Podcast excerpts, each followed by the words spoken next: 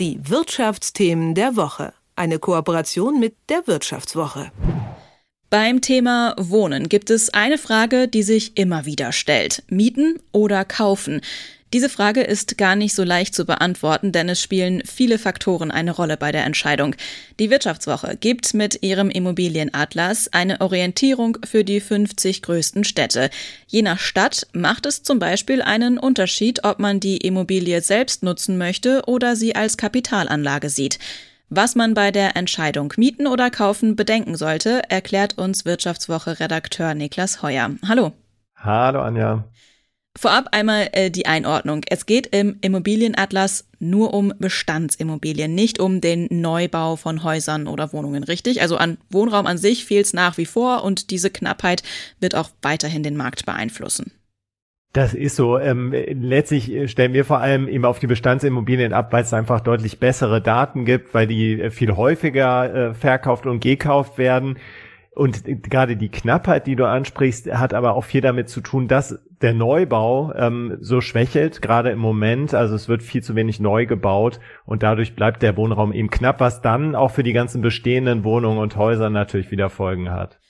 Dann fangen wir mal bei dem Traum vom Eigenheim an. Oft höre ich, das kann sich heute sowieso niemand mehr leisten.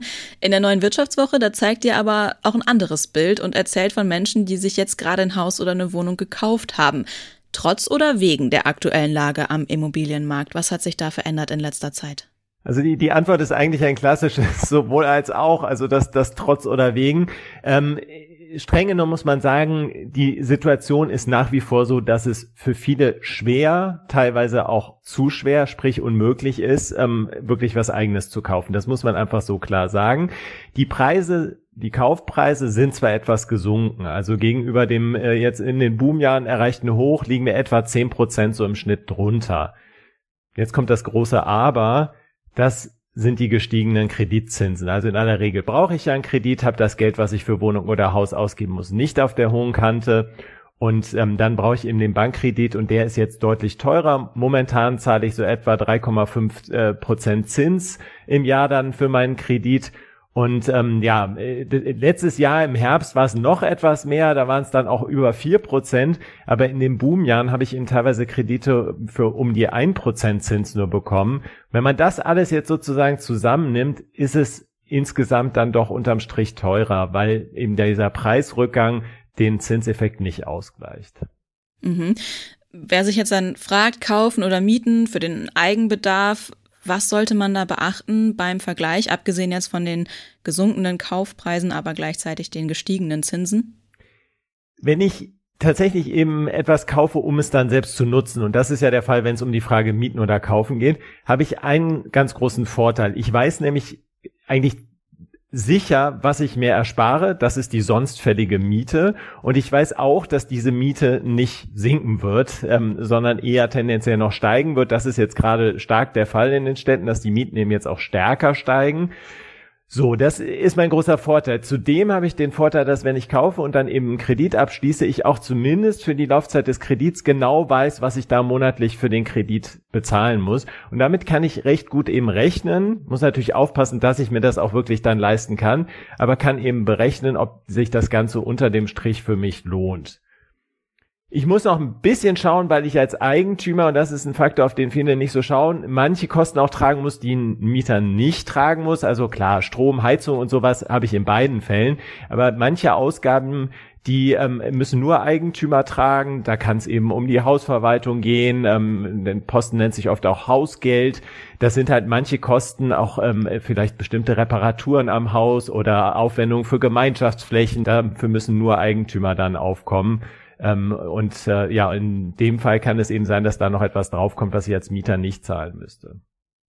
Dann äh, gucken wir uns mal die andere Seite an. Lohnt sich aktuell der Kauf einer Immobilie als Kapitalanlage, um sie dann selbst zu vermieten?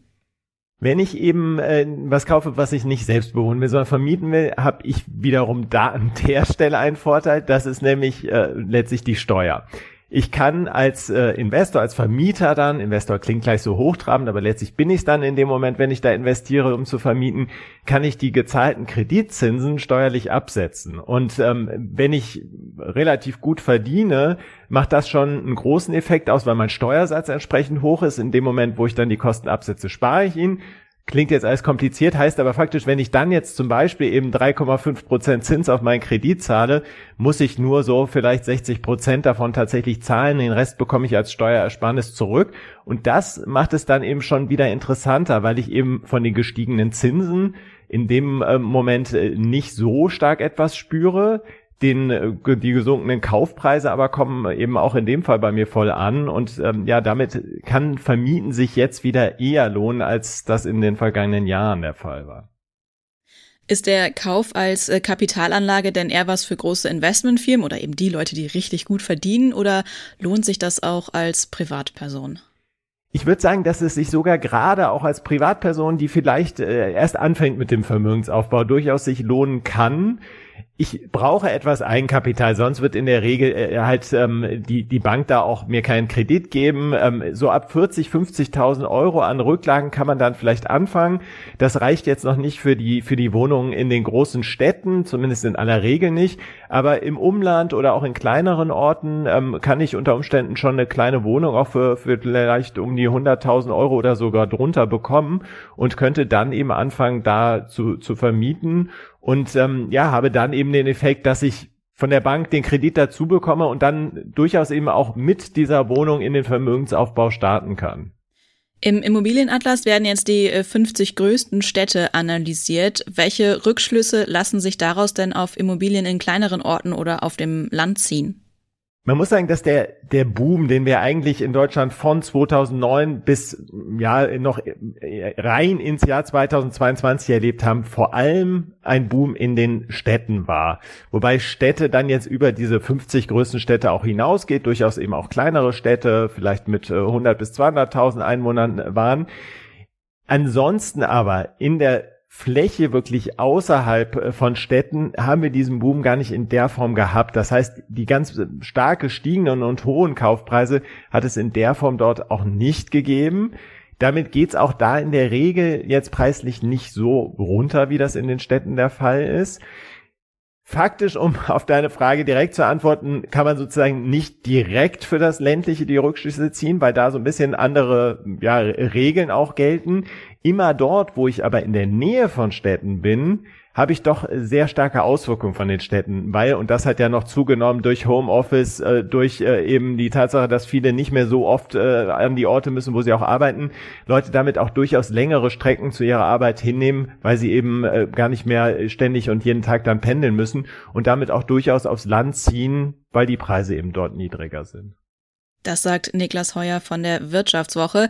Kaufen oder mieten? Die Frage ist nicht einfach zu beantworten. Der Immobilienatlas der Wirtschaftswoche, der gibt da Unterstützung für die 50 größten Städte.